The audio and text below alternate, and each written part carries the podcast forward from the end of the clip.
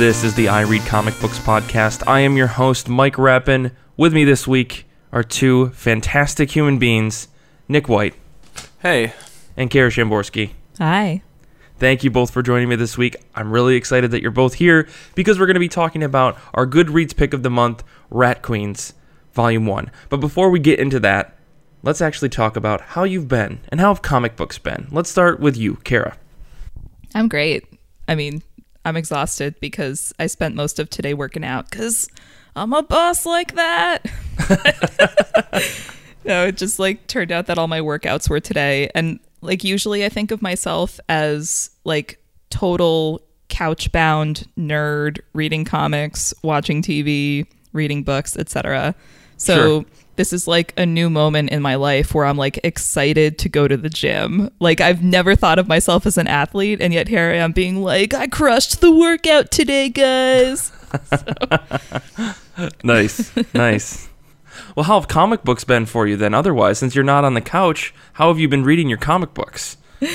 Um, I've been going through lots of backlist because I went through a phase last year where I got a lot of graphic novels and longer form comics that I haven't gotten around to reading yet. So I've been working through those slowly. Okay. Okay. What's been at the top of your list? Well, I'll get into it a little bit more when I tell you what I read this week, but I have been making my way through Oh Joy Sex Toy Volume two. Oh, okay. so, um, we'll get back please, to that you know in a little bit. let's just let's just get into that right now, actually.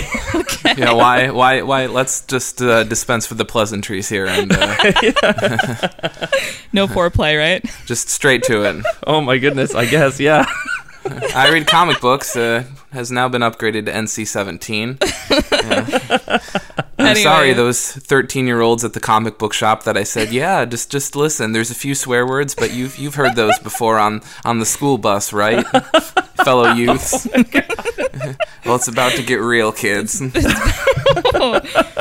So, Oh Joy Sex Toy is a webcomic that deals with sex toy reviews, but also has really well-researched, well, uh, well-narrated um, comics about like sexual health and sexual experiences, and the whole like zone of this webcomic is like really sex positive and about like it's fun, but it's also like teaching you stuff about sex that like you maybe wouldn't find in reputable places elsewhere. Like they have a whole like mini series about like safe anal sex, which is like they talk about it in a very not like a clinical way, but like they're not saying like, oh, we're going to talk about sex now, kids. It's like very mature adult,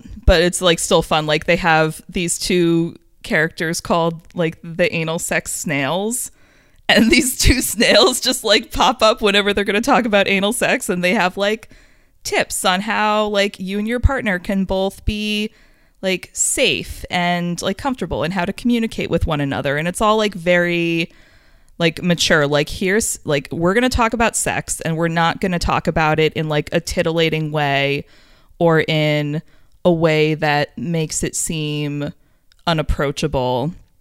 Like their whole ethos is that sex is fun and like should be fun and should be between consenting adults, and like let's talk about it from there. And it's like a actually really good source for lots of information ap- across like a broad swath of sexual topics. Mm-hmm. Like so I was just reading volume two because they did a Kickstarter to publish um they have two volumes now, both of which were kickstarted.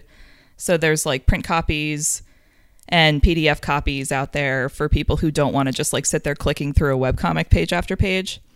And so like one of the comics in volume two that I was just reading that I thought was really interesting was about uh, strippers and like strip club etiquette. Oh. So they went into this, they spoke to like a lot of the creators is, is a husband and wife duo, and they went to some strip clubs in Portland where they know Um, some of the dancers just like from their work, and they like interviewed them about like if someone's going to a strip club, like how should they behave? What should they be expected to tip? And like things like that that are like really practical.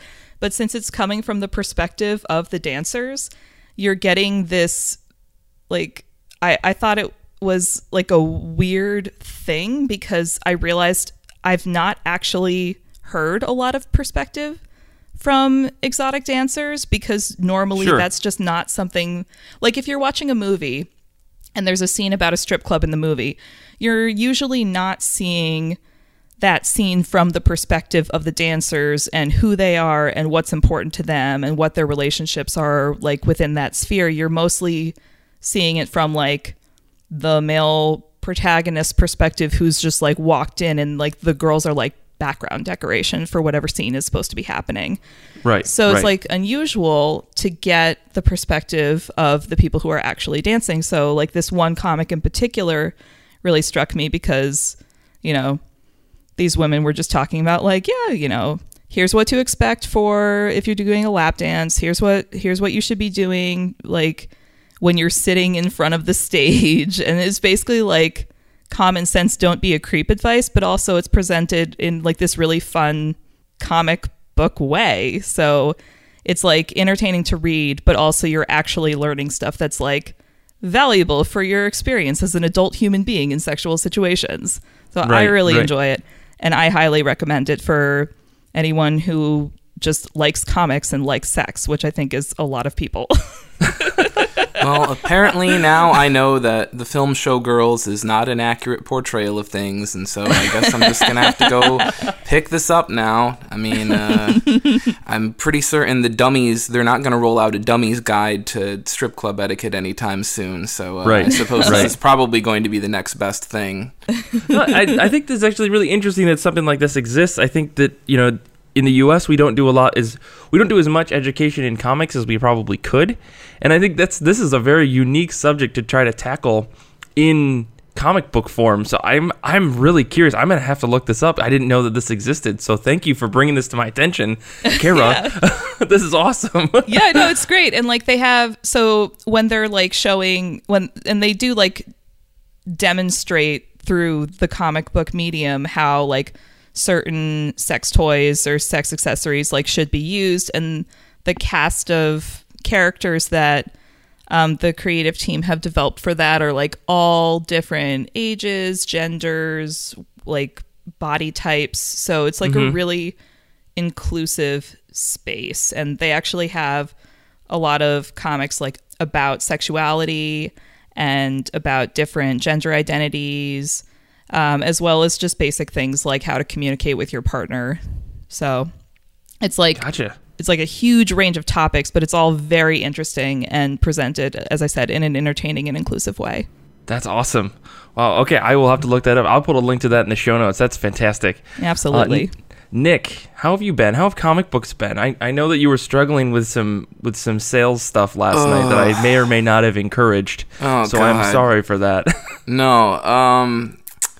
Yeah, that was weird. I uh, I was like, you know what? I was hanging out with my friend Jordan. He's like, you can just borrow my copy of Rat Queens, but like when I take notes, I'm a lefty. So if it's someone else's book, like I generally don't like to take notes with my own book because then you're lefty and you smear ink on pages, and just that's just one of the many perils of being a left-handed person.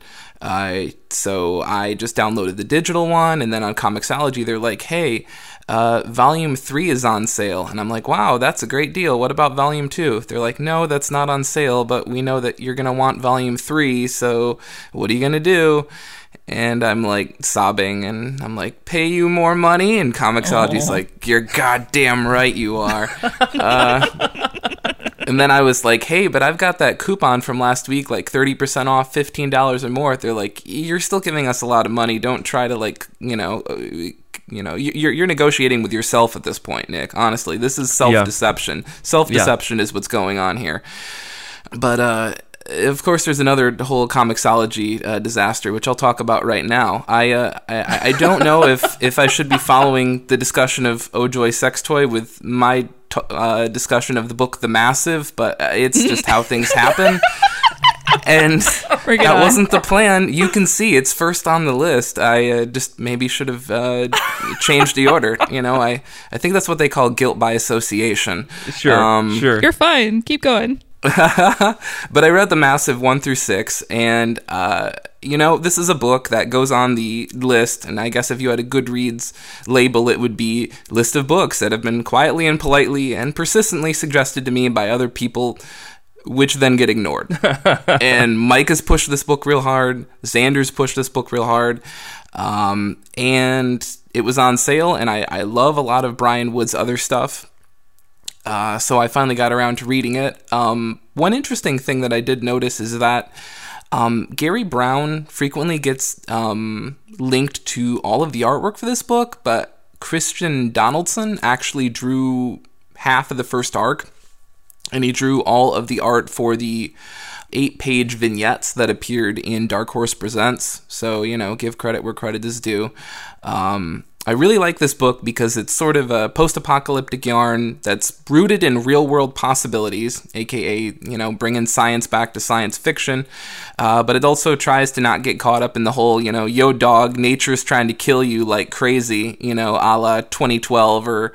The Happening? What's the, or, uh, yeah, or um, uh, Day After Tomorrow, the list goes oh, okay. on. Just list, list yeah. all your Roland Emmerich movies where nature is desperately attempting to end mankind.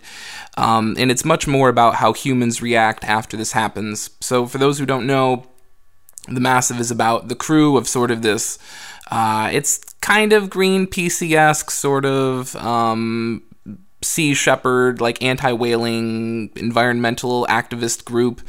Uh, and they're out on the open seas. And then, of course, all of this global warming and the, you know, all of the other things that complicate and exacerbate global warming happen.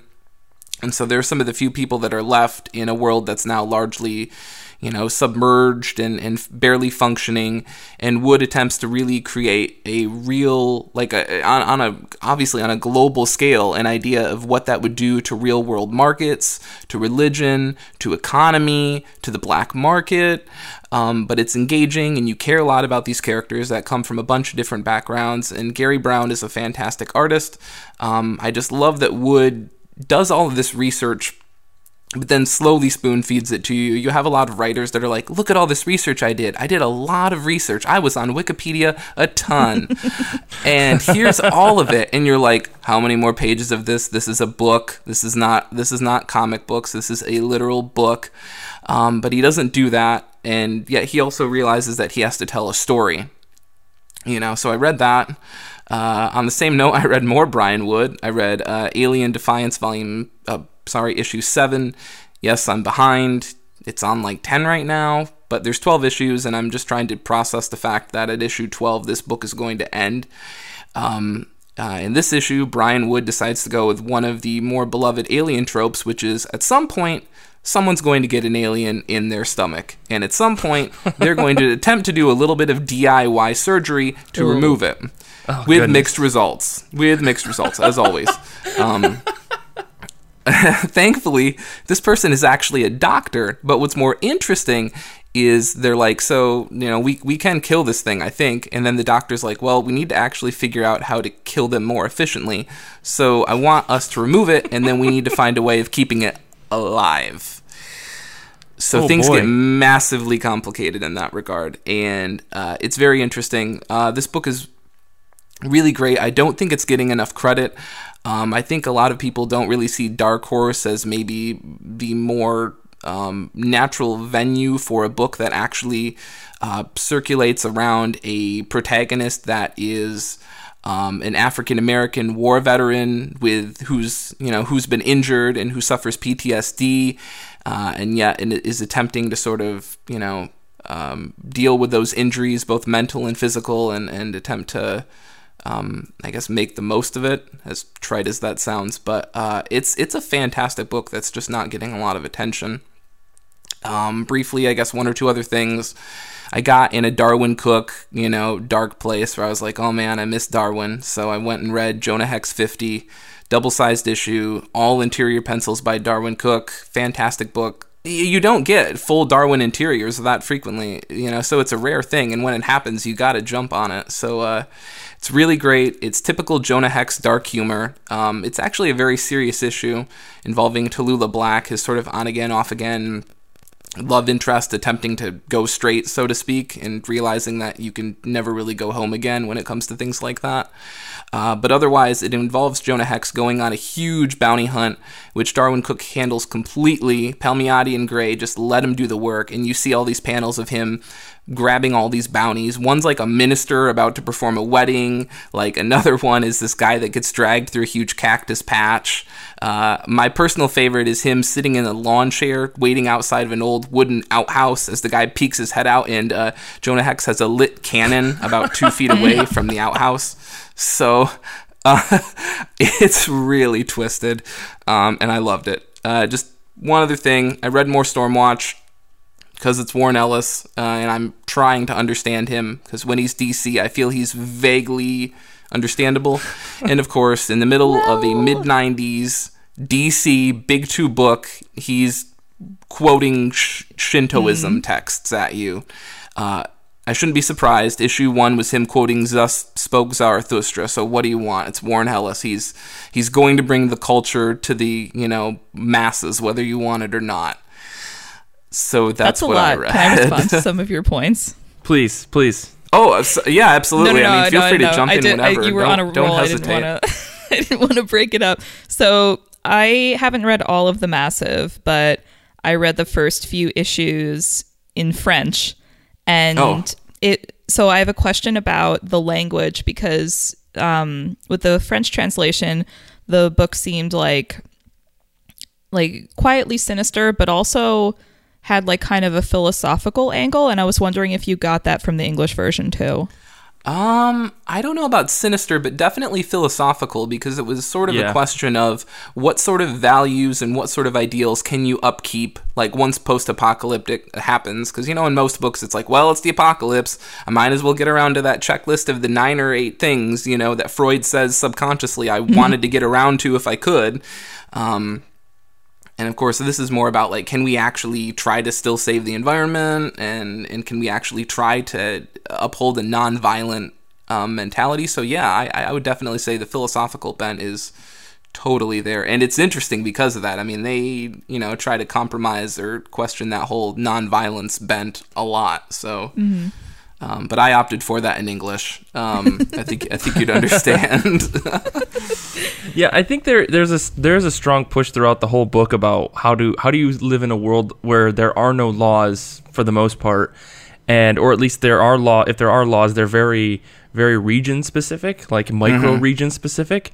So Callum yeah. Israel as a character is very pacifist. Like his whole thing is pacifism for a reason, and we don't know what that reason is until very well, near the end background. of the book. Yeah. yeah, well, he has a background, but you find out you, they go more in depth in it later in the book. Mm, um, but okay. his his extreme pacifism, and he's like, I don't want guns on my ship. I don't want guns around me. We never use weapons as a means. Comes for, from a deep place. Yeah, it comes from a deep place. Yeah. It's really interesting to see how he approaches that in this world where, in like Nick said, when the apocalypse happens and we're trying to survive it afterwards, like everyone just goes lawless and they find the first weapon that they can. So it's that that whole book. I mean, ugh, there's so much I could say about this book. I think we'll have to do a whole episode about The Massive, or a mini-sode or something. Nick, maybe when you finish that, you and I can sit down to do a mini-sode about it. Mini-sode about The Massive. Yeah, I like yeah, it. Yeah. I, li- I like the sounds of that. yeah. You mentioned Darwyn Cooke, and I just got like this wave of emotion because yeah. his work is so good. Oh, yeah. Um, oh, yeah. I first, um, I first saw it in The New Frontier that yeah. D C did. Um, and it was just stunning and retro, and the art style worked so well for like a throwback Justice League tale. But actually, my favorite thing that I've seen him do is he did a Catwoman story yeah. called oh, the miniseries Selena's yeah. Big Score. Yeah, yeah, and and she like basically wasn't even in costume for the whole thing. It was just kind of like almost like a character study of who she is and where she's been and how she's evolved as a character through her trying to do this this heist with some old friends. And I it, it's still today like one of my favorite comic stories ever, and very easily one of the influences for cutting all my hair off. I, I, I guess I'll have to read that. I mean, much like most Comixology things, I have it. I haven't yeah. read it. same, same here. Yeah, I read some really interesting things that um, some interviews with Cook about um, all of the costume design that went into that book, all of the fashion design, um, and about how a lot of creators following Cook have said, like, gee, I wish we could go back to some of his designs for Catwoman. So maybe I need to read that now. Yeah, it just he, he just did a, a lot to show how, you know, Selena's this sophisticated, uh, confident, sensual woman, but she wasn't necessarily always that way. Like, she didn't mm-hmm. emerge from the womb as Catwoman. She had to, like, build herself up to what that. What a relief. Yeah. yeah. ah, cool. Well, for me this week, I sat down and read just a bunch of single issues. I read Archie number eighteen because I can't get enough of this book and I can't quit it.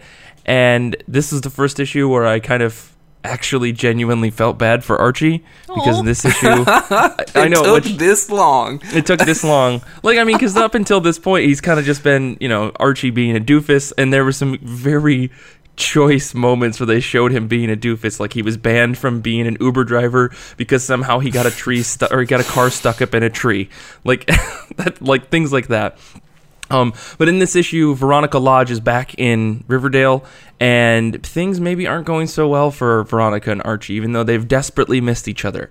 So this issue kind of, I was like, aw. And this is partially to blame the Riverdale series, that T V show. It's it's breaking my heart, like, left and right. I don't know. I know, is this what Archie too. Comic books are? Yes. yes. I know a lot of people that read read it and watch the show are starting to take sides for, for better or for worse. I... Mm. I fell off Archie just because I wasn't pulling it, but just getting it when the shop had it, so I probably yeah. should get back on that. But I know people are starting to compare the two a lot, or or uh, prefer one over the other. Well, in fact, that's inevitable for any yeah. adaptation. Yeah. yeah. I, I gave up on that after... you know, the first ten minutes of the Riverdale series, I realized this was a totally different thing. Oh, just yeah. like just like Afterlife with Archie is a totally different thing. Just like mm-hmm. The Chilling Adventures of Sabrina is a totally different thing. I'm willing to, like, separate those out because there's no way you can even try to compare them and not get upset about everything. So that's I mean, Archie I Comics has, like, always done these kind of alternate universe stories where it's like a one-shot or... a mini series, and as soon as it's over, it's like back to Riverdale as usual. Like, there was that time that they were, like, capitalizing on the whole Twilight phenomenon, and, like, Twilight vampires were in Riverdale. Um, oh my like, there's, yeah, I've seen I've seen pictures of this. Yeah, there's the truly excellent um, Archie versus Predator from last year uh, that that Alex yes, Campi yes. wrote, and it's, like, phenomenal. Um, yeah. There's the infamous Archie meets the Punisher from a couple decades yep, ago. Yep, yep. Like, they've always done stuff like this. So Riverdale's just, like, a more public, well-known version of this this pretty formulaic approach, actually. Yeah. I think it's getting yeah. its own comic, too, so at least people can sort of uh, hope that one doesn't start influencing the other, or, or vice versa, you know? Yeah, I, I think they did a one-shot. That may continue, but I'll I'll have to look into that more. Uh, okay. Otherwise, I did read Curse Words number three. This book continues to be just a weirdo, weirdo wizard book, and I'm fine with that. This issue, there was a very beautiful moment with the movie Titanic. I will not spoil it, but it is it is wonderful. It is just wonderful. If you're not reading Curse Words and you want to have a good time in comic books, Curse Words is the book that you should pick up. Um, I read Kinski number numbers one through six. I read the whole Kinski miniseries, which is a book written and drawn by Gabriel Hardman, and this man is a fantastic comic book individual. This book is so weird because it's a slice of life kind of. Um, a man shows up in this other city. He sees a dog. He decides he loves this dog and he must have this dog. Um, and then he finds out that the dog belongs to another family, but he still wants the dog, so he steals the dog. He meets the woman who owned the dog, and he kind of feels bad. He's like, but no, I'm going to give you the dog back. But it turns out the woman's boyfriend doesn't want the dog. It's it's like, it it sounds like a ridiculous, weird story, and it kind of is. But by the end of this book, like, your heart is breaking over just this this dog and this man who's thrown away his life over this dog. And I'm like, is this how people feel about pets? And then I look over at my two cats and I go, yep, that's exactly what I would do. So I, I don't know how to describe this book really well without really giving it all away, but it's just what happens when you see something and it just changes. Like, how, how do you react when something changes your life in an instant? And it's it's not like a car crash. It's not like the death of someone. It's not like you you know anything horrible. It's just you see something and you go, I have to change everything about who I am and what I want to do in life.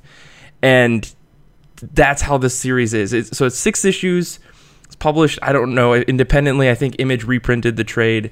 And yeah, it's a bizarro, cool little, like, beautifully drawn comic book. I mean, Gabriel Hardman's art is super top-notch and always has been. If you read Invisible Republic, you will know that I am absolutely right. Or if you even just look at the covers of the book Invisible Republic right now, it's oh, top-notch. Amazing stuff. Um, I also read Extraordinary X-Men number twenty, which is kind of the end of the current era of X-Men books, I think. Jeff Lemire's final issue was a culmination, a sum-up of everything that he had done in the book in a weird way, but nothing happened. But I think that was the point. Maybe he's just giving the big middle finger to Marvel, saying, like, it doesn't matter, nothing changes. And the X-Men played baseball in this issue, so that's that's all that Aww. I care about. Well, he's out the door, man. So, yeah, he's uh, he's wrapping up everything that he's doing at Marvel right now, so um, I'm okay with this ending, this being the end of his run. Uh, I felt like it took about ten or twelve issues for me to warm up to him, and then eight issues later he was done, and three of those issues were uh, tie-ins to an event, so it's kind of a Yay. bummer to see this being the end of things. But that's what I read this week. So let's move on and talk about things that we're excited for this upcoming week. Comic books come out on March twenty-ninth, twenty seventeen. What are you both excited for? Nick, we'll start with you. Well, as much as I like to enforce the uh, you can only pick one book rule and then also uh, break it, I'm I'm going to break it. Uh, I, either way, it goes to Matt Kindt, so, I mean, I guess it really doesn't matter. No no one's feelings are going to get hurt. Uh, Matt wins either way. Uh, Matt, if you're listening, uh Thank you. Uh, you're not. Uh, so Ninjak twenty-five is one of them. I think this is the best Ninjak arc. We've had four or five at this point. Uh, this is the, um, what is it called? The Seven Blades of Master Dark, something like that. Uh, and it has the Shadow Seven, which are basically this group of six baddies that Ninjak's been hunting for a pretty long time, being brought together and led slash joined by Ninjak. Uh, minor spoilers right here. If you're wondering if I'm bad at math, I'm not. He is the seventh member of the Shadow Seven. That's why there's seven. He just didn't know because I think his memory was wiped. I don't remember, guys. Matt Kindt has plotted this book in all sorts of topsy-turvy, crazy, crazy ways. But I'm really excited because we've got Mark Lamming back on art. Uh, for those who don't know who he is, he did a absolutely stellar job on King's Watch, which was the Dynamite Classic Heroes crossover uh, that was written by Jeff Parker that we got a few years ago. Really, really enjoyed that. One of the most pleasant surprises. Uh, really, really enjoying this. Uh, Kindt is actually digging deep, and he's digging up a basically pull, playing on a plot thread that Justin Jordan laid all the way back in Shadow Man Zero four years ago. So, oh wow, uh, yeah, yeah, this was laid down a long time ago, and it has to do with Master Dark having a long forgotten sister that we, I guess, well, as I just said, forgot about. Um, Otherwise, it goes to Divinity three, number four. Yes, I know that that sounds very confusing. It's mm-hmm. the third arc of Divinity. It's the fourth issue of the third arc. I wish they would have named this series differently. Um, when you see it, it so, makes more sense because the three is in Roman numerals. Exactly. Uh, but when you say it out loud, people are like, which issue is it, Nick? Uh, what's going on? Comics are confusing people. Comics! uh, but this series has been amazing. Matt Kindt again on writing, Trevor Hairsine on art. Uh, this Alterna, scary U S S Cold War, you know, you know alternate future uh, narrative has been really fascinating. Perhaps not the most approachable thing for new readers, but then again, that's why it's the third volume, and you shouldn't be skipping the other two. Um, so those yeah. are my favorites, I suppose. Uh, what about you, Kara? I have as my pick for this week, Serenity, No Power in the Verse, number six of six. And Ooh. I'm not going to lie to you, I have this as my pick because I am trade waiting, so the fact that the last issue is coming out means that the trade is forthcoming, right, right. and I can actually read it. Um, because as I've mentioned before, I'm a Firefly fan, and I recognize that the comics are pretty much the only extension of the story beyond fan fiction that I'm going to get. So mm-hmm. every time they come out with a new Serenity Firefly story, I'm like, so there. Um, I have a few friends who have been reading this storyline who say that it's fantastic. So I'm really excited for them to wrap it up so that it can be a trade and I can read the whole thing in one sitting. could do you know could you give us like a synopsis of what this series is about, like what like lead up to the first issue, or if you know it? Um so the comics that they've been uh coming out with since um since the movie Serenity in the late two thousands mm-hmm. have been kind of a mix of sequels to that film and prequels to that, where it's like still happening in the timeline of the show, and there's some one-shots and like character stuff. They've really been kind of all over the place in terms of timing, just so that they can kind of get out more stories that they were thinking of doing. And No Power in the Verse is definitely in like the sequel category, where you're okay. seeing like what happens after the movie. So it's like we it's like kind of following um uh the previous sequel, which name escapes me right now, but you get to see more of Wash and Zoe's kid.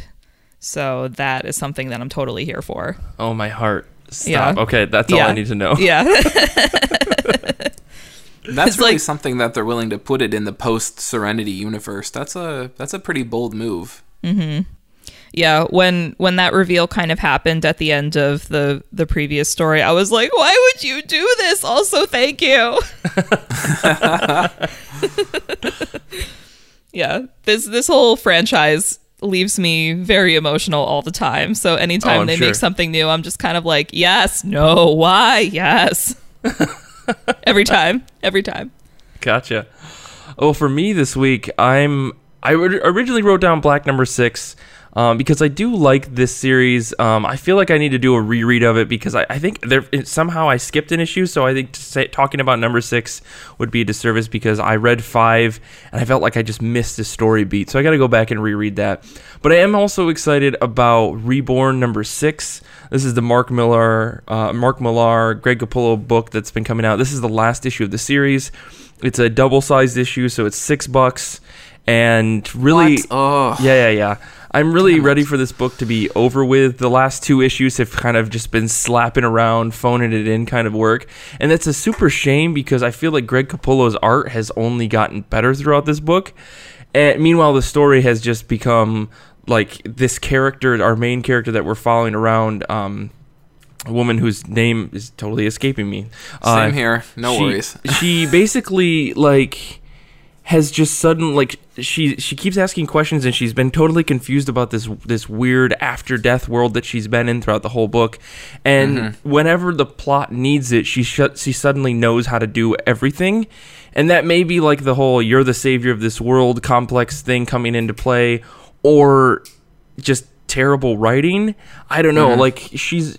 It's it's been this really is weird. Very that's reminiscent of like the whole Luke Skywalker, Anakin Skywalker thing, where it's like you're the male protagonist, you have all of the special abilities you need at any moment, and then the second a woman has that same thing, you're like, well, well, writing, meh.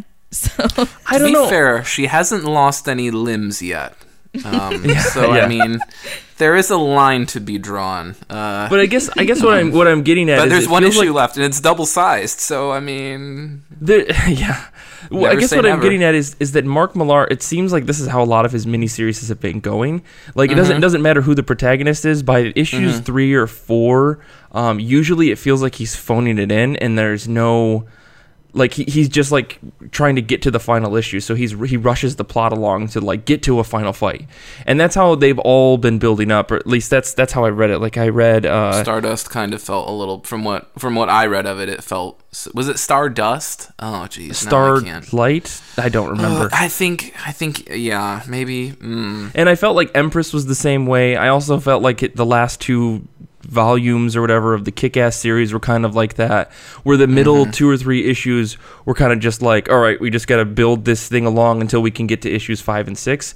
And while issue five had a very nice turning point, um, I, I don't know, this whole book has just been rubbing me the wrong way, but it's, uh, it's, I'm looking forward to the end because I'm sure that it's going to be badass and it's going to set up and resolve a bunch of the questions, because Mark Millar, he does do that. He usually ends his last issues like that.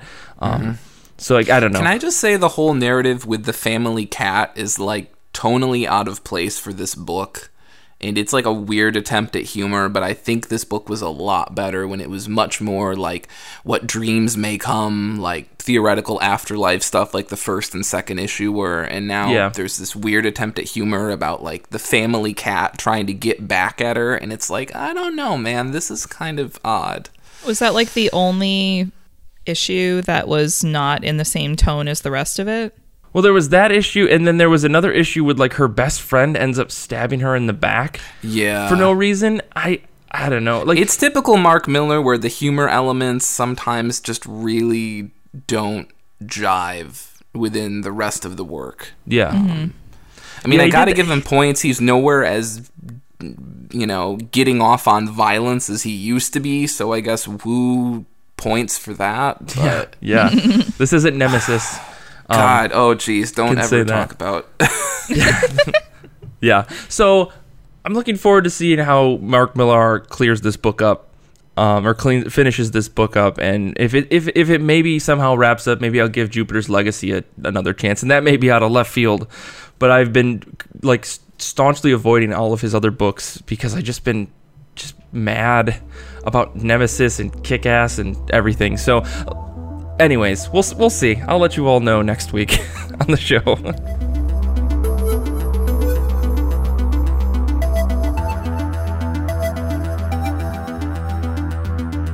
Our show this week is all about our Goodreads Book of the Month for our reading club on Goodreads dot com. If you are not part of the Goodreads group for I Read Comic Books, fix that. There is a link in the description slash show notes for this show.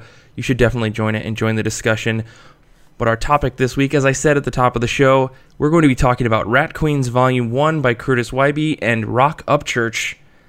What do you two think about this book? There's so many things to be said because a good fantasy book is just hard to come by these days, I think. So for me, Rat Queens has been that good fantasy book that I needed, at least when it when it first was published. So I'll, I'll pitch it to you two. Kara, let's start with you. What are your thoughts on Rat oh Queens God. Volume one? Oh my God, Rat Queens. Oh my God, Rat Queens. Rat yes. Queens forever. Oh my God. So um, when this book came out, it was revelatory for me because it was one of the first times that I've seen women in media in general who like are just so normal. Like I'm so used to women in media and particularly in comics being like, like especially superhero comics being a certain, either she's tough and sexy and unapproachable, or she's like quiet and sexy and unapproachable, or she's like, but like all these women always seem to like know what to say and have their lives together, or if they don't, they're going about like punching the problem, but there's never really like a like a relatability to a lot of characters in mainstream comics. Mm-hmm. And part of that's the superhero thing and part of it's just the way that they're written. But Rat Queens, like within the first two pages, I was totally in love with it because the four main characters are all women. They're all different, but they're all friends, and they all have the foulest mouths in the land. And like within, after the first issue, I was like, oh my God, literally this is my sorority if you gave us swords. Like I'm so excited to be reading this. These are people that I know, like bring it on. And so just like feeling like I, like I know these women who are in this book, even though they're like slaying ogres and like getting high off magical fumes at parties and stuff like that. Like they're a little more extreme, but like the fact that they genuinely care about one another, like don't like aren't trying to be perfect and are really open about um their personal lives and about and just like don't care and just say whatever they want. Just was really appealing to me because it was just like, oh, finally, like characters that I recognize. Thank you. Yeah, absolutely. These these feel like some of the most real people that you could you could actually know. I mean, there's there's so much of this book that I felt just like I, these are conversations that I may or may not have had with, you know, women that I know. Um, mm-hmm. And and on top of that, it feels like real friendships are between the four of them. Like they they all fit their like they all play their different, you know, roles, I guess, or whatever in the group of friends. Um, Whereas, you know, like Hannah's going to be rude and quick to anger, and Betty's going to want to love everyone, also do drugs. Like, the, this seems like a thing that I, like, I knew these people in college at some point. Like, I've been to the party where these four women were at, and I, like, w- was in a circle of drinking cups with them, you know? It's mm-hmm. it's such a, such a re- like, a, a nice thing to see in a comic book. And then on top of that, there's the whole fantasy element. Like, this also feels like a D and D game that I could play with people. And, like, these four characters are the four other people at the table with me. It's, it's so awesome. Like, just the, the ridiculous, like, between action scenes and between, you know, plot-driving scenes, we get these, you know, couple of pages here and there where it's just them hanging out and, you know, having breakfast. And I, like... To, that, to me, is some of the strongest character-building moments in the series. Like, it's not the the shocking end-of-issue twists. It's the, so, uh, you know, we had this big party last night. Who's making breakfast because I'm way too hungover and someone's mm-hmm. already up, even though they already feel like garbage? Like, that kind of stuff just resonates with me. It feels so realistic. And this is a fantasy book with people with, you know, horns on their heads and dwarven beards and things like that. I love yeah. it.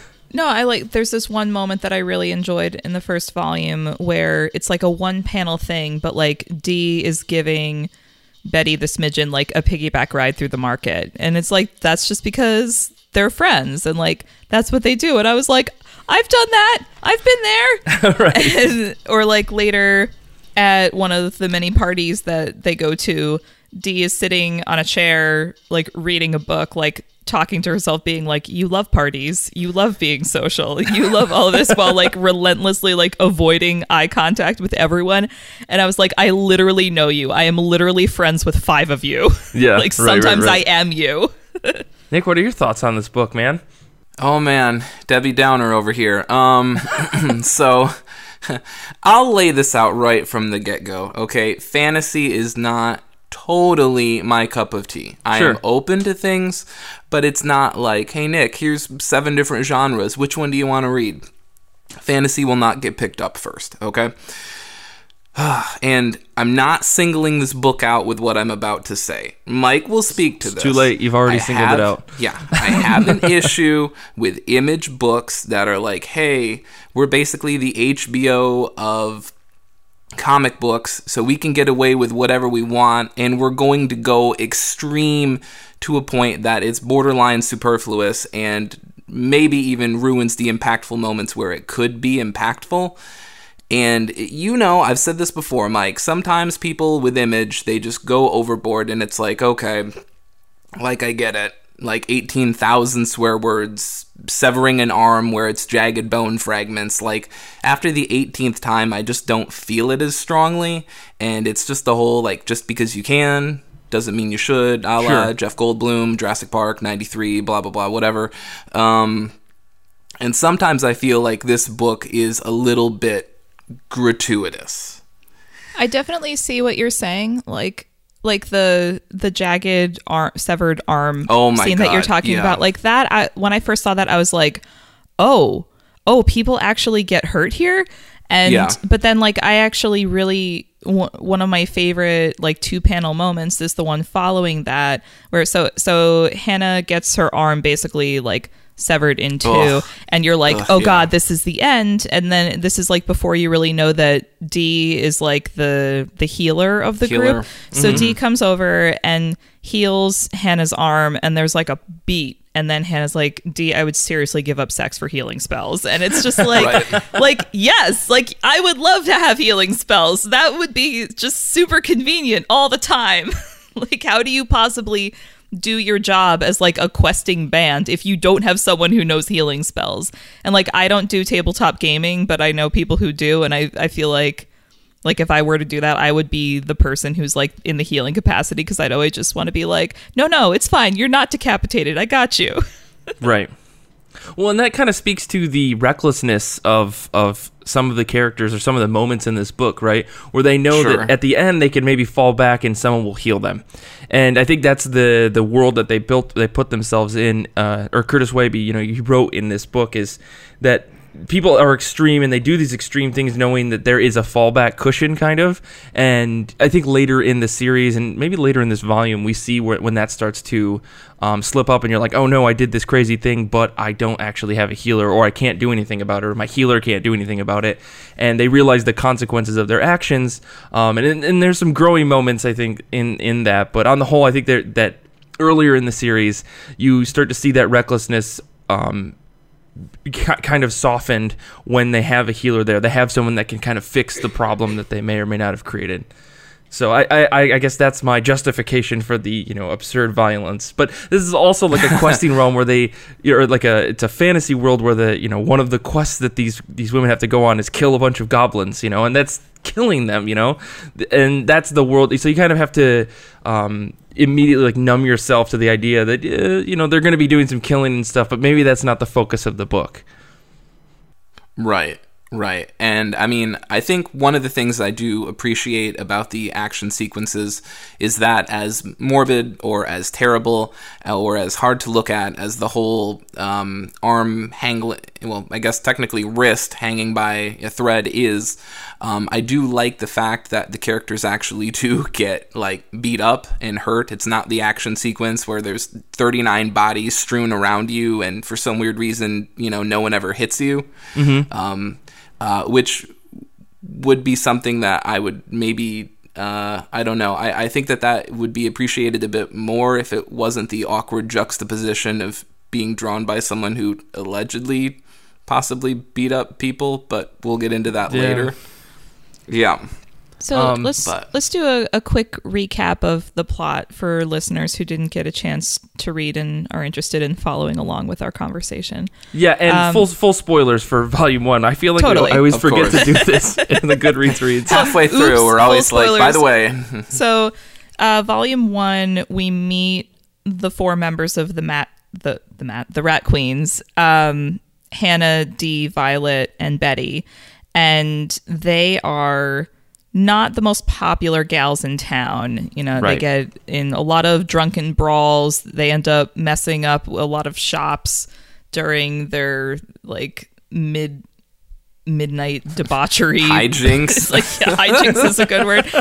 And then the plot really gets going when a bunch of the adventuring groups who are all in trouble in town get sent on various quests, but not everyone returns because there's a group of assassins working to take out all of the questers. So the Rat Queens are trying to get to the bottom of this mystery while at the same time dealing with a troll ogre attack on the town who are coming mm-hmm. after them because in one of the earlier issues, they killed like the head troll's boyfriend. So yeah. A lot going on. Yeah. On top of them kind of dealing with their own personal, personal like relationships yeah. and issues that they have outside of their adventuring party, which adds a whole nother layer of depth to this story, I think. Are you talking about Betty's sort of not really girlfriend fairy because they're really cute?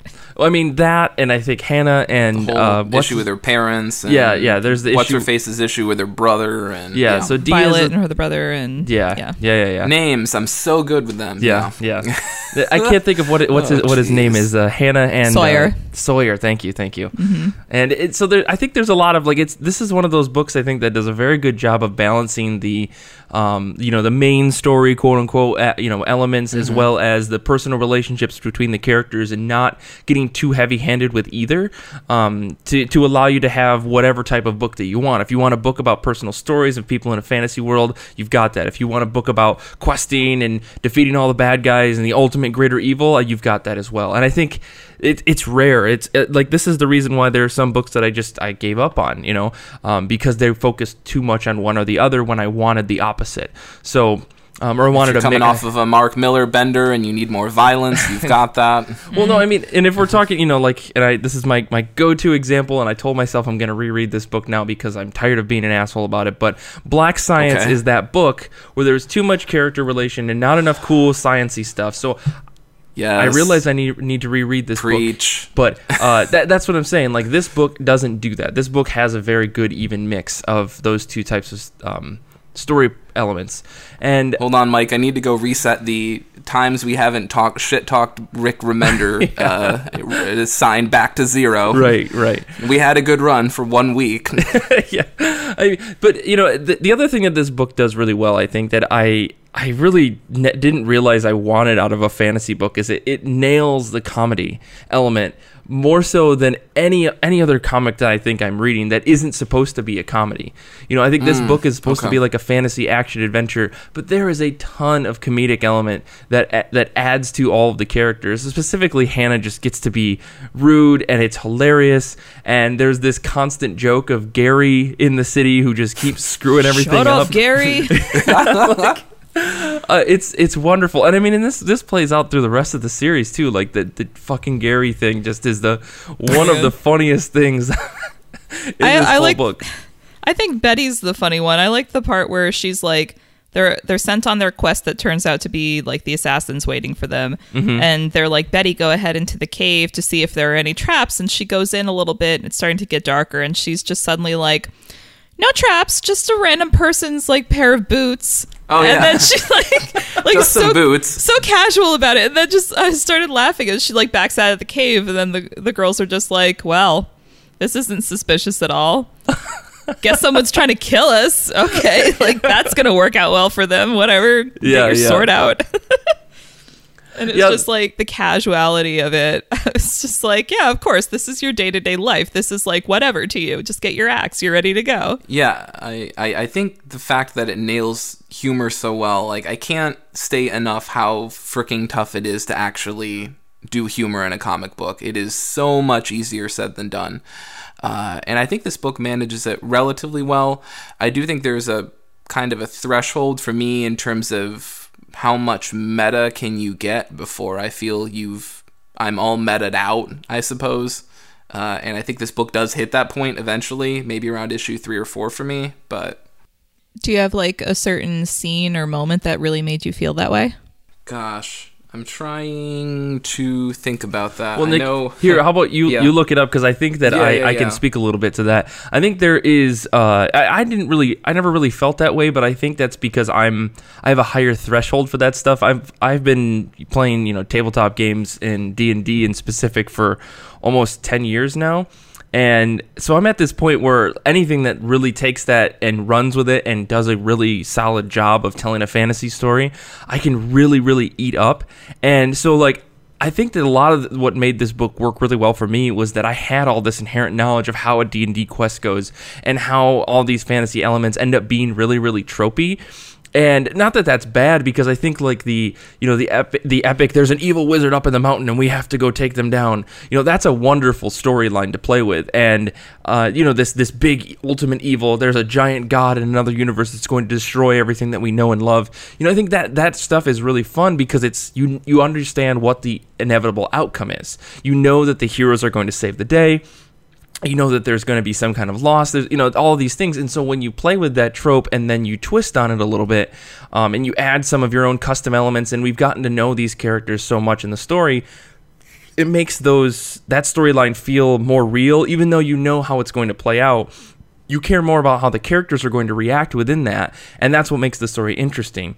So while there was sure a lot of meta, and there's a lot of like, hey, you need to know, you know, if you don't if you don't know all these fantasy elements, maybe this isn't as funny to you. But for someone like me who has been in this stuff for a really long time, I like it, I ate it up like it was a bag of candy. It was so much fun for me.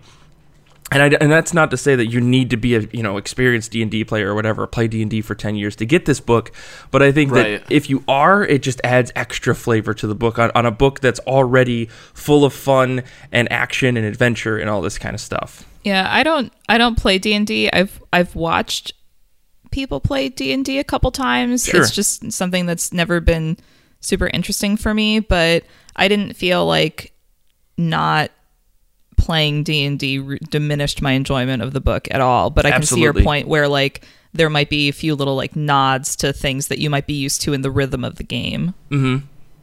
Yeah, I think that's what, like, so when, when Nick's, t- you know, talking about there being a lot of meta, I think that's what it is. Like, the even the characters commenting on, well, this is just a stupid side quest. You know, things like that just make or me laugh. Or the part where they're like, you know, and, and so so-and-so went and sang the whatever, you know, song, but we're not going to interject it here or whatever. When they have the, I think they there's a caption panel where it's like, and so Betty sang the song of whatever, but we're not going to throw that in here. So, yeah. And I think this isn't to this book's fault, but sometimes when you've just experienced some of the same riffing in other books, um, you know, even if even if Rat Queens did it first, you know, it it just means that you didn't encounter it there first. And so having read all of Skull Kickers, I think you can see why I've probably seen some of this done in, in different ways, but done before. Right. Sure. Sure. Not to be like, I've seen everything and done everything, obviously. And it's too late. I already did. I'm sure everyone's thinking that now, but it's too late. They say you get seven seconds before someone makes up their mind about you, so uh, we're there. It's too late. Um, if you liked this book a lot, I would definitely recommend Skull Kickers by Jim Zub, art by, I can't remember, um, also with Image, Yep. I think. Yeah, yes, there, yeah, and there's about seven volumes of that. There's a lot of that. And I think I like that better. Oh, man. Um, Them's fighting yeah, words, sorry. I think. Sorry, sorry. I had a question about the characters. I was curious if you guys had a favorite character or a hated character while reading this hmm. volume. Hmm. Oh, now I have to remember names. Oh, boy. See, uh, you can you can describe them, and I will tell you the name. Okay. Thank God. I got so, you. Um, I really like Violet. I think Violet is the character that, like, hits home for me for some reason.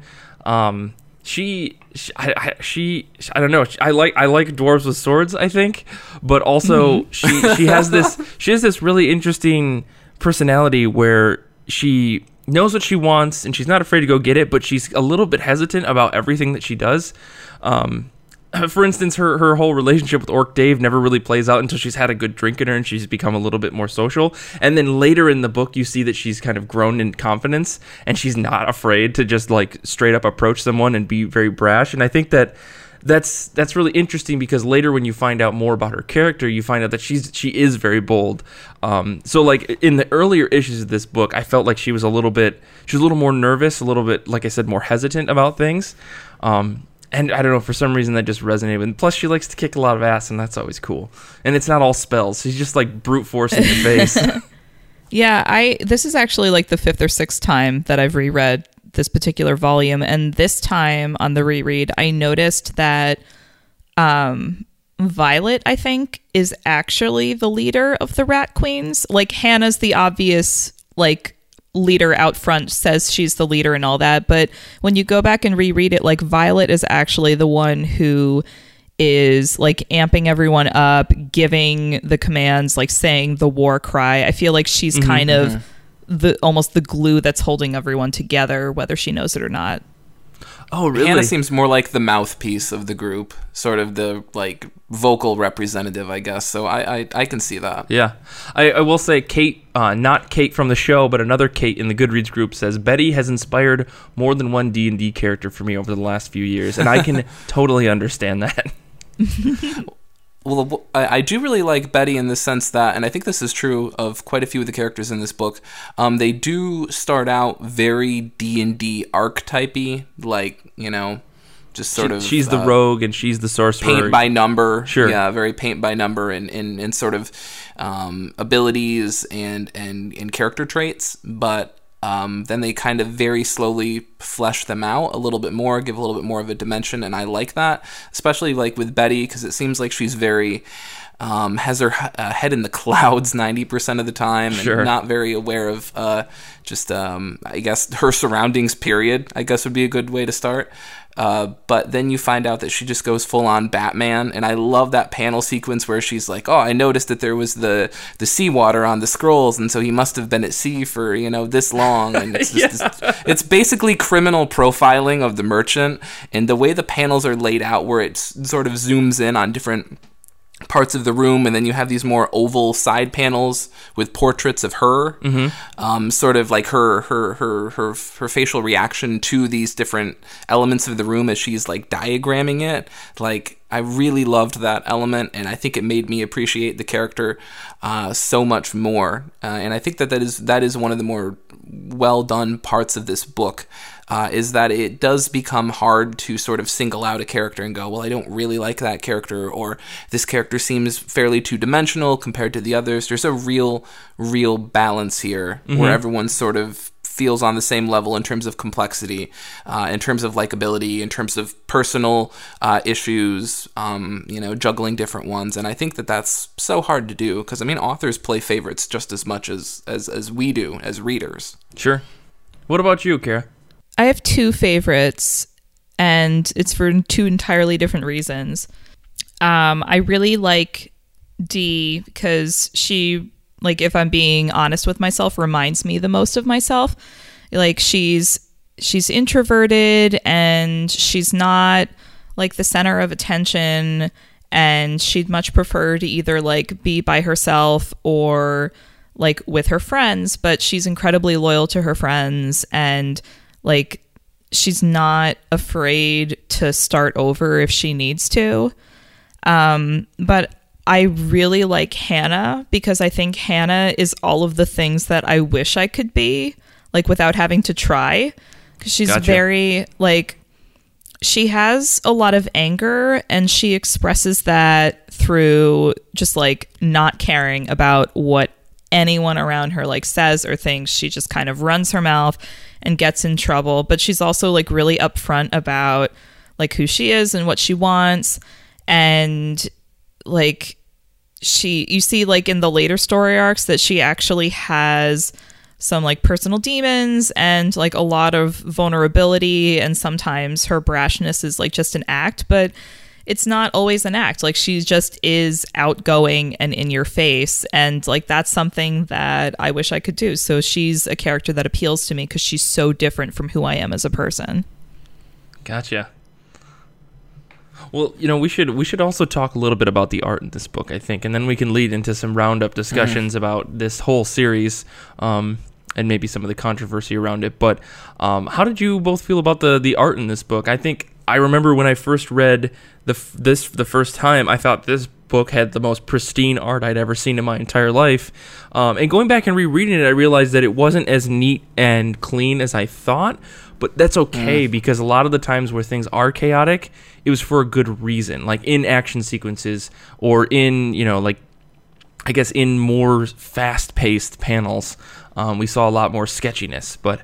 Um, I'll toss it Mike, to you. Mike, I, yeah. I I need Alex Ross art in every panel. I'm just gonna, if it isn't that level of detail, it's just like, go home. We're done. Like, well, this I'm art, just kidding. This art is very animated and expressive. Like, even if the mm-hmm. characters are just sitting around a table, you know what they're feeling. You know what they're doing. There's no static panels in this entire book.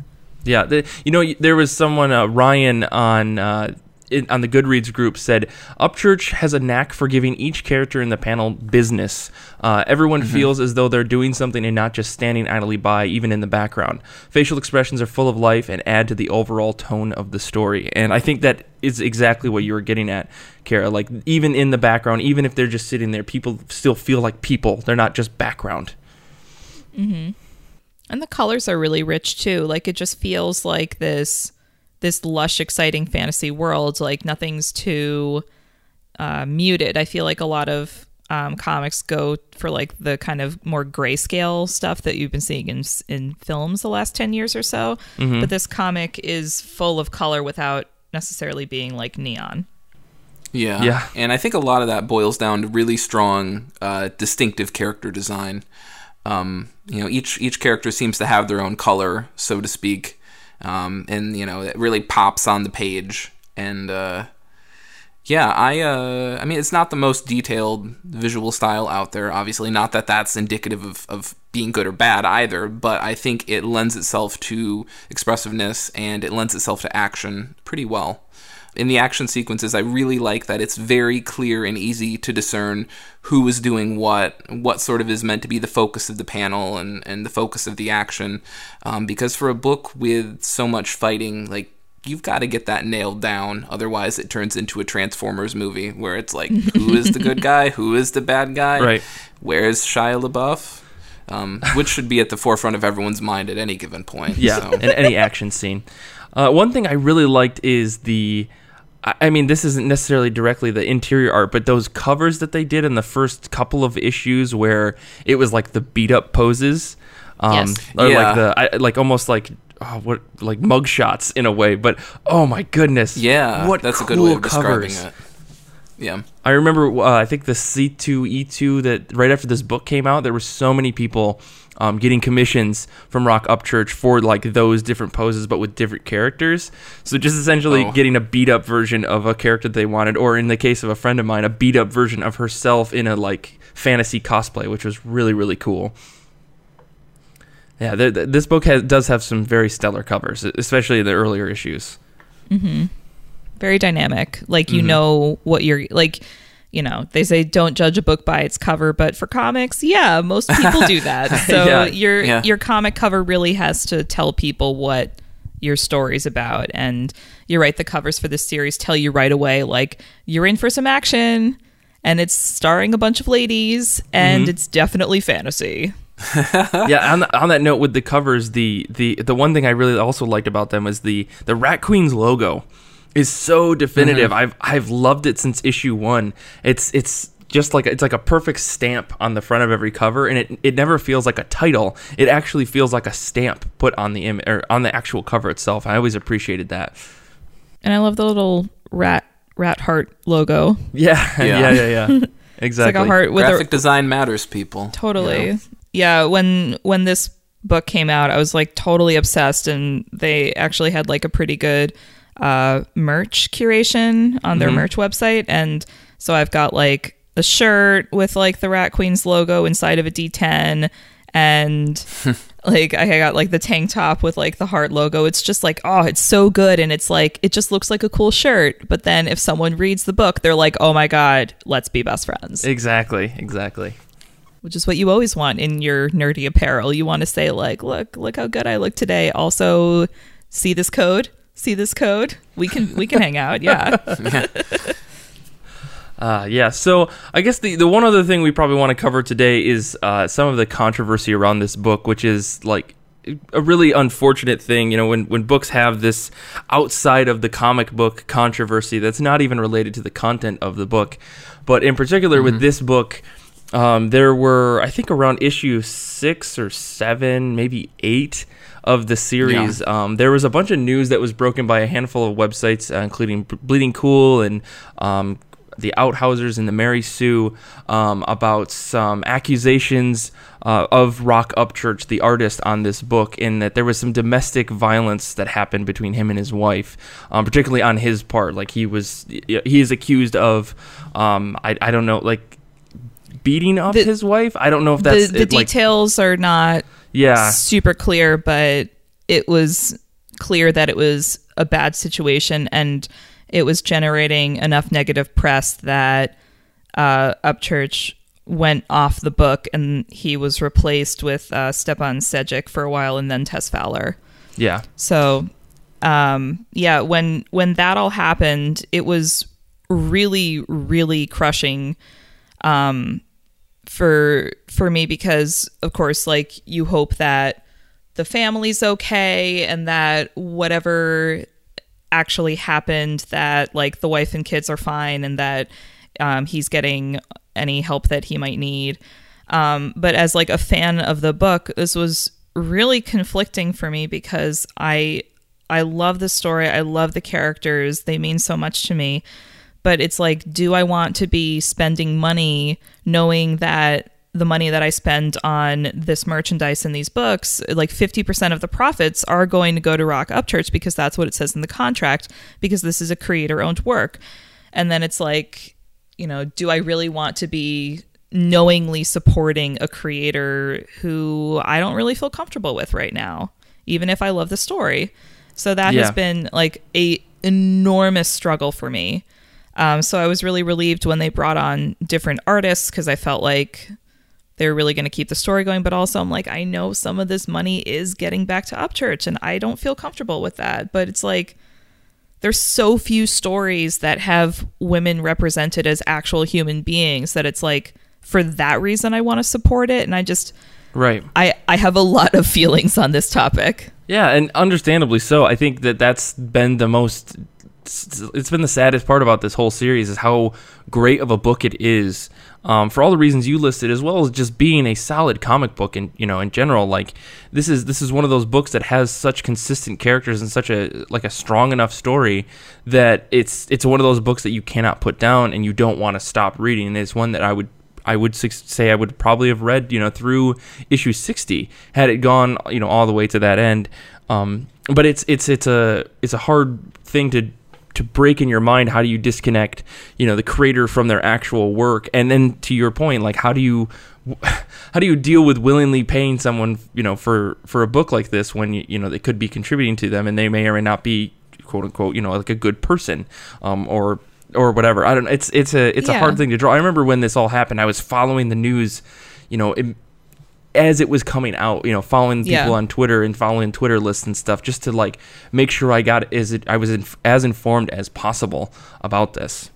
Yeah, and then, you know, I like I said, this this book just is so important to me, but I haven't really been interested in picking up the second volume that recently started. They're on issue three now, I think, really, and it's um and it's like a combination of what we just discussed, and also um so the last artist on um on the first run of Rat Queens was Tess Fowler, and she suddenly was off the book, and then like the book was being canceled, and she took to Twitter and was talking about her negative experience like working on the book and feeling like she got forced out. And I don't know how much of it was true, but just like the like that level of like negative experience on top of the news that had already broken about Upchurch made me be like, I I can't do this right now. Like I there's not enough information.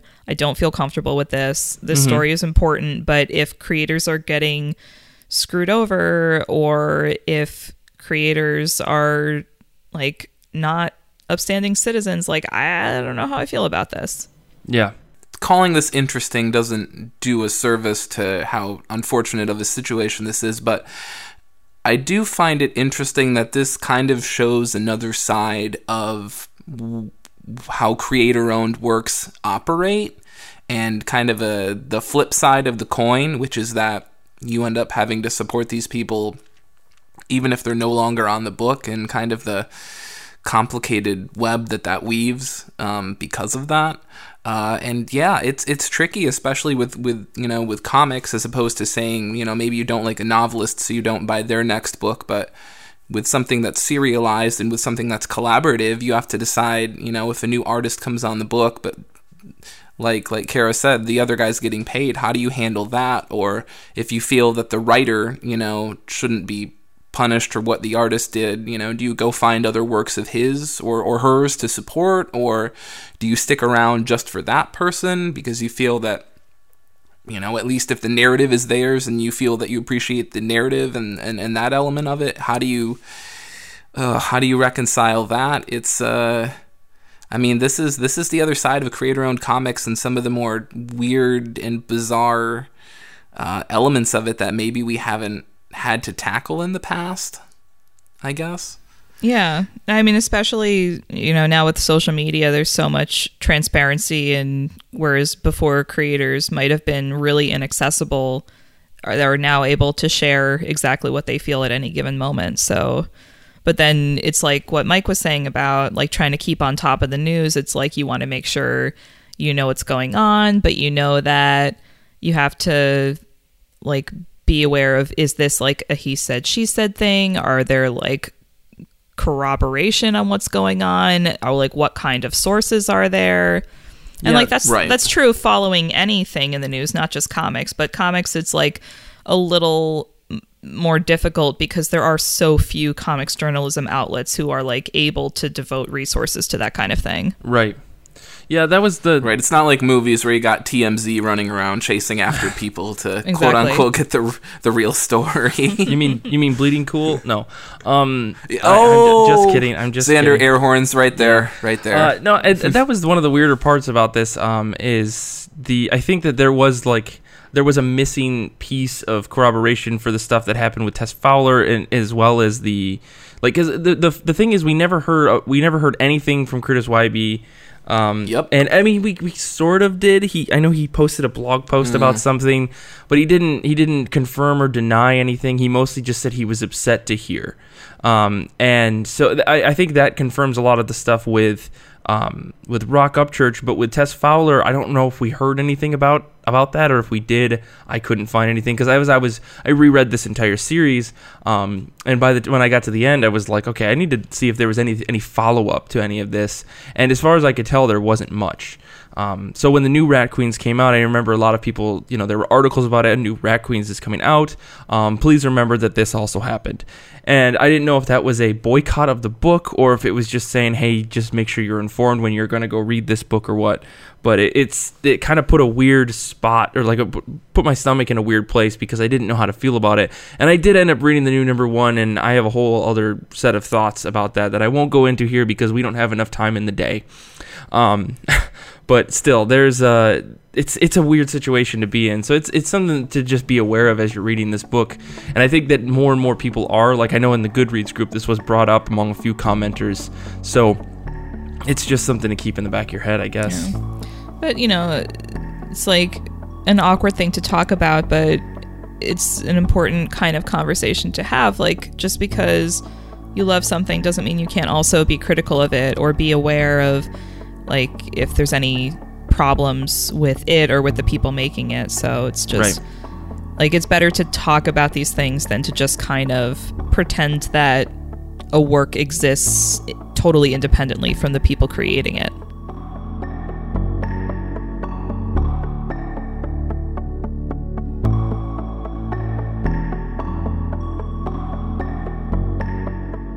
Thanks for listening to the I Read Comic Books podcast. This episode was produced by me, Mike Rappin, with editing by Xander Riggs. Special thanks this week to Nick White and Kara Shamborsky. The music in this episode is brought to you by our favorite band in the universe, Infinity Shred. You can find Infinity Shred at infinity shred dot com, as well as on Bandcamp at infinity shred dot bandcamp dot com. If you enjoy this show, tell someone about it. Rate us online. Write to us. Each person you tell about the show and each rating you give lends a little more exposure to the show and helps us grow. It's also a great way for us to get feedback about the program we create each week for you. If you really, really love us, you'll go to iTunes and rate us five stars and tell us why you love us. Or don't tell us why you love us. Just give us five stars. That's all we ask. Because we love you. And you love us. It's a circular thing. You can email us at I R C B at destroy the cybe dot org. And if you want to talk comics with us, find the I Read Comic Books group on Goodreads. We have a monthly book club that we feature on the show, such as this week. And we have regular threads about what comics we've been reading. If you want your thoughts on the book we're reading to be read on the show, make sure you join our group and comment. You can ask us questions and comment on each episode of our show at our subreddit, I read comic books dot reddit dot com. The entire podcast team is on Twitter, and you can follow the show at I R C B Podcast for updates and ridiculous retweets. But a great way to experience the podcast, including our back issue bin of episodes and our weekly pull list posting, is to visit us at our website, I R C B dot U S. Now, until next time, from all of us here at the podcast, thank you for listening.